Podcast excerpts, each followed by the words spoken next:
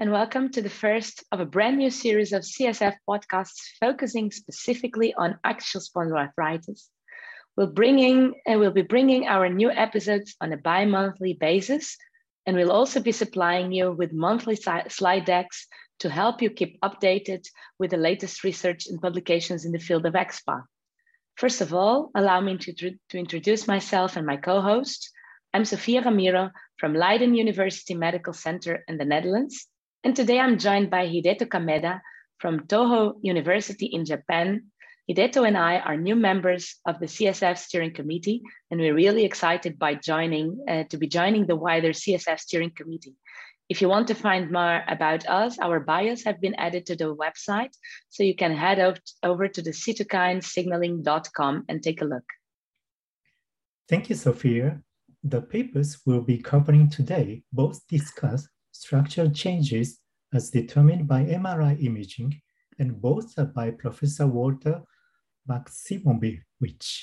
Our uh, first paper looks at the impact of ixekizumab on ASAS40 response in patients with radiographic axSpA after 16 weeks of treatment, while our second looks at the changes in total erosion, total backfill, total fat metaplasia, and total ankylosis scores in sacroiliac joint after 12 weeks of filgotinib treatment. So, over to our first paper entitled Ixekizumab in Radiographic Axial Spondyloarthritis with and without elevated C-reactive protein or positive magnetic resonance imaging. As you know, in patients with radiographic uh, axial SPA, when they have persistently high active disease and insufficient response to NSAIDs, they are treated with targeted uh, biologic in interventions, uh, for example, TNF inhibitors and IL 17 inhibitors. And nowadays, these can also be expanded to targeted synthetic DMARDs like uh, JAK inhibitors, which are also uh, approved uh, for the indication and have shown efficacy. Patients' response to treatment has been shown to be influenced by elevated CRP levels and evidence of uh, inflammation on MRI of the SI joints. So the aim of this study was to evaluate responses for ixekizumab at week 16 in patients with radiographic axial SPA by evaluating CRP and spinal and, and SIJ MRI uh, for inflammation. Data was used from two randomized double-blind placebo-controlled trials, the phase three trials uh, with ixekizumab, COAST V and COAST W, in which patients were biologic naive in the COAST V and previously treated with one or two TNF inhibitors in COAST-W. All patients had the diagnosis of radiographic axial SPA, fulfilling uh, classification criteria, as classification criteria, and patients had active disease as defined by a BASDAI of at least four and spinal pain of at least four. Patients were randomized to receive uh, 80 milligrams of ixekizumab every two weeks, or 80 milligrams of ixekizumab every four weeks, or placebo, or another arm that was an active reference with 40 milligrams of adalimumab every two weeks. In uh, this only in the COAST V, so in the biologic naive patients.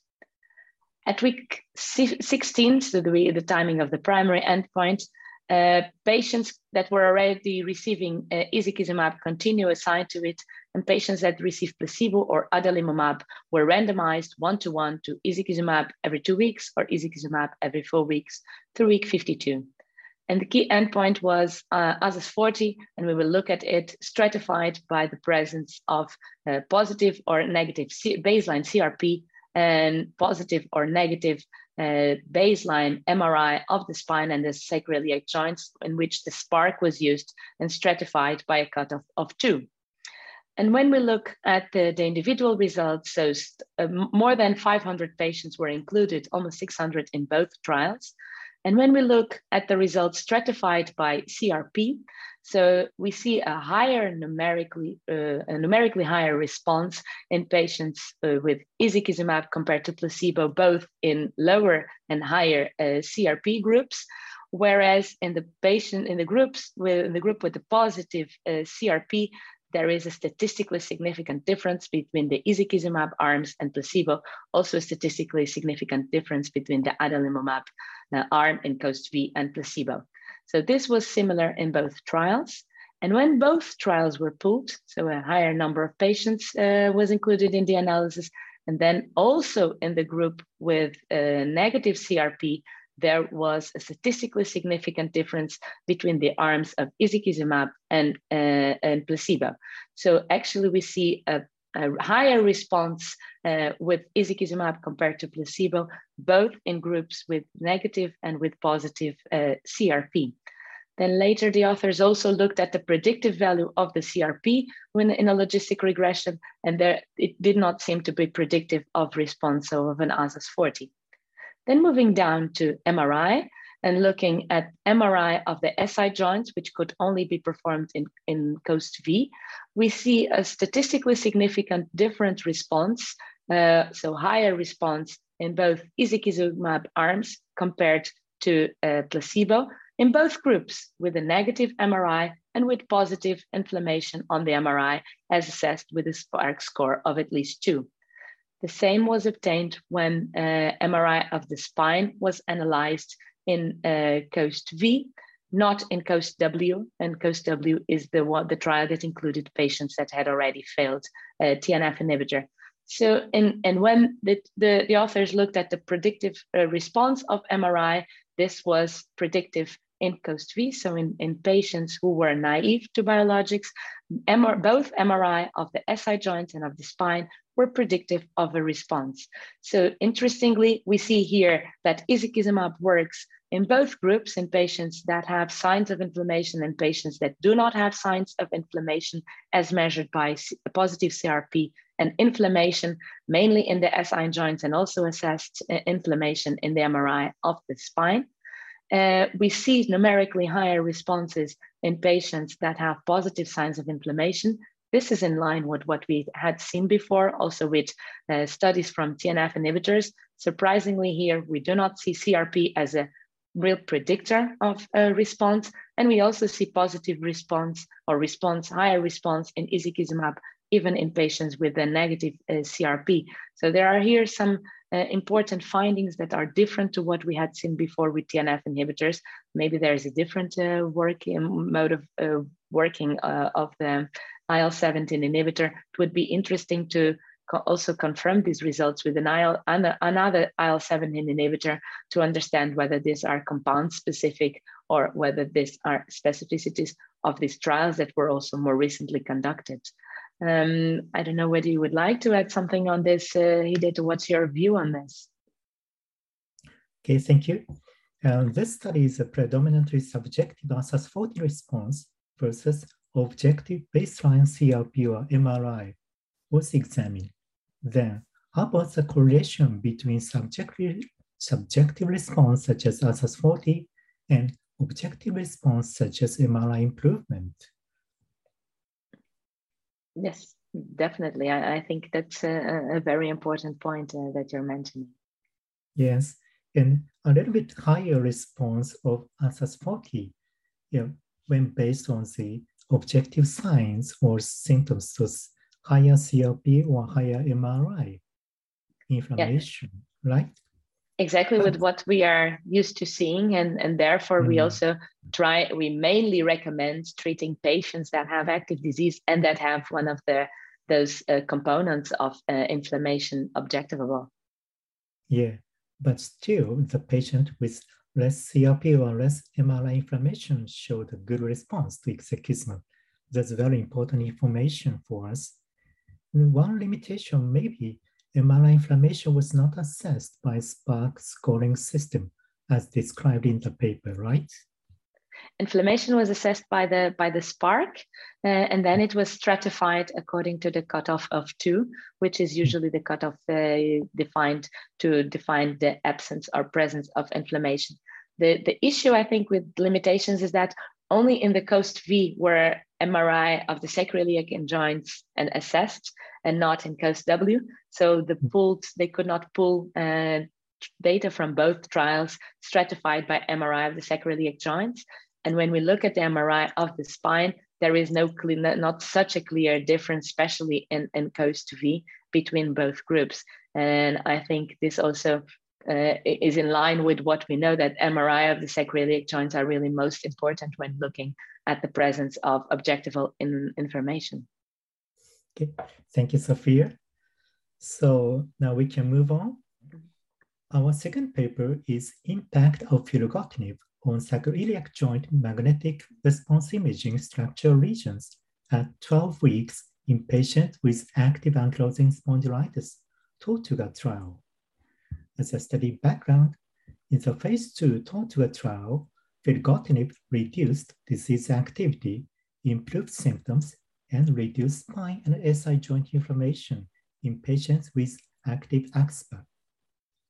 The aim of this follow-up to Tortuga was to assess the effect of filgotinib on MRI measures of structural change in the SI joint in patients with active axSpA and inadequate response or intolerance to at least two NSAIDs. As a methods, patients more than 100 were randomized one-to-one to filgotinib 200 milligram or placebo, both QD for 12 weeks.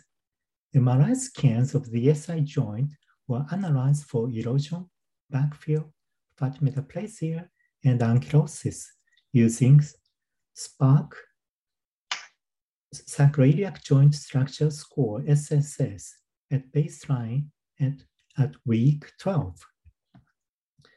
This endpoint was change from baseline in SPARCC SSS total erosion, total backfill, total fat metaplasia, and total ankylosis scores at week 12, and proportion of patients with a decrease, increase, or no change in structure region score including erosion, backfill, ankylosis, and fat metaplasia at week 12, according to baseline SPARCC bone marrow edema.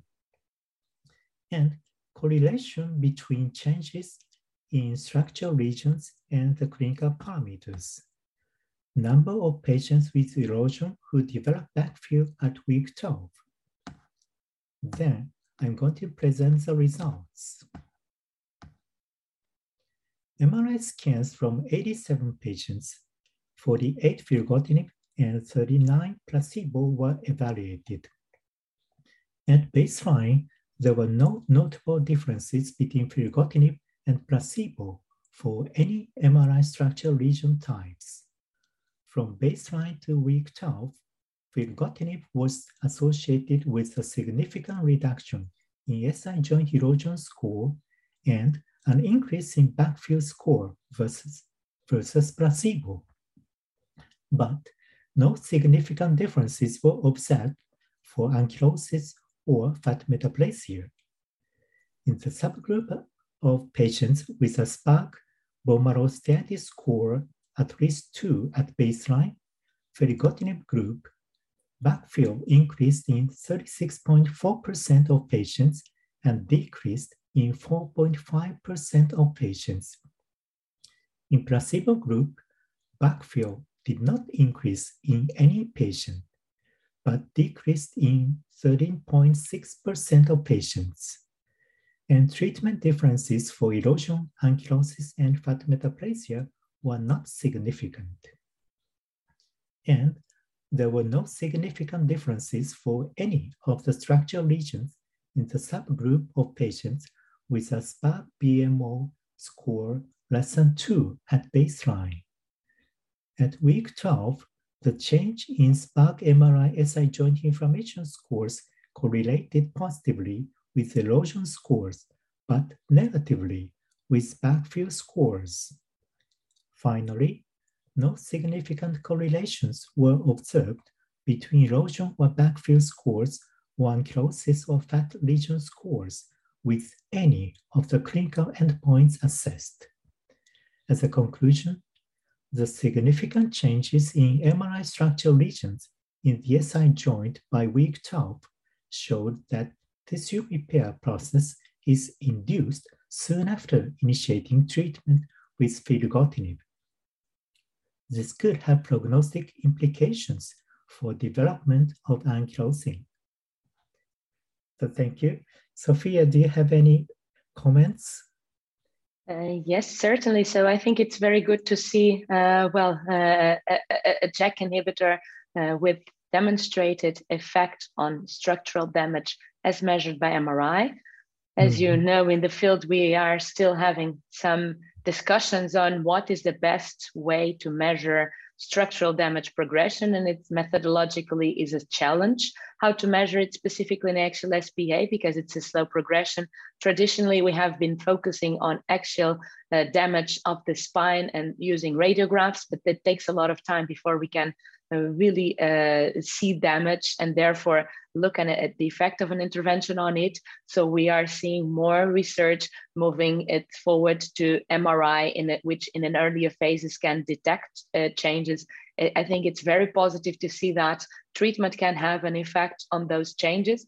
I think in the, in the next uh, month and years, we will see more research coming to show, confirm hopefully to us that the MRI and these changes that we are seeing demonstrated on MRI really have are valid in terms of when seeing them later in, in, in radiographs. If that's the case, then we can confidently use MRI as a sign of uh, structural damage uh, and in, in early in trials and therefore demonstrate effect modification, which has been, as I mentioned, a struggle in axial SpA. So I think this, these findings are very positive and very important uh, in the field to have this type of uh, uh, research. And I think also good for our uh, audience to know about this, that treatment can really have an impact on uh, structural damage in axial SpA, which is very important. Okay, thank you for your comments. Yes, previous EMBARK study showed some similar results. And in this study, very early structural changes were confirmed. Then my question is, I wonder backfill is a good process or bad process? So how do you think about that? Yes, I think that's also an, on, an ongoing discussion uh, we obviously want to avoid. Um, uh, actually, it all starts with inflammation. We want to, to avoid inflammation, and later we want to avoid uh, damage resulting uh, from, from inflammation. So it's better to not leave the process uh, move so far, of course, and uh, hopefully with, withhold it in an earlier phase I would say that the precise exact meaning of, of backfill is still under discussion in the field, and it's difficult to, to be able to at the moment give you a, a, a, a, a definitive answer on that. Thank you. And correlations between SPARCC SSS and clinical assessments were not described in this paper, although they were indicated in the method section. So I'm looking forward to seeing those results in the future paper. Okay, thank you, Sofia. Okay, thank you very much. And thank you all for joining us in, for this inaugural AxSpA podcast brought to you by the CSF. We really hope you enjoyed it and found it useful. If you did, don't forget to subscribe to our channels on YouTube, SoundCloud, or wherever you get your podcasts from so that you don't miss any future episodes.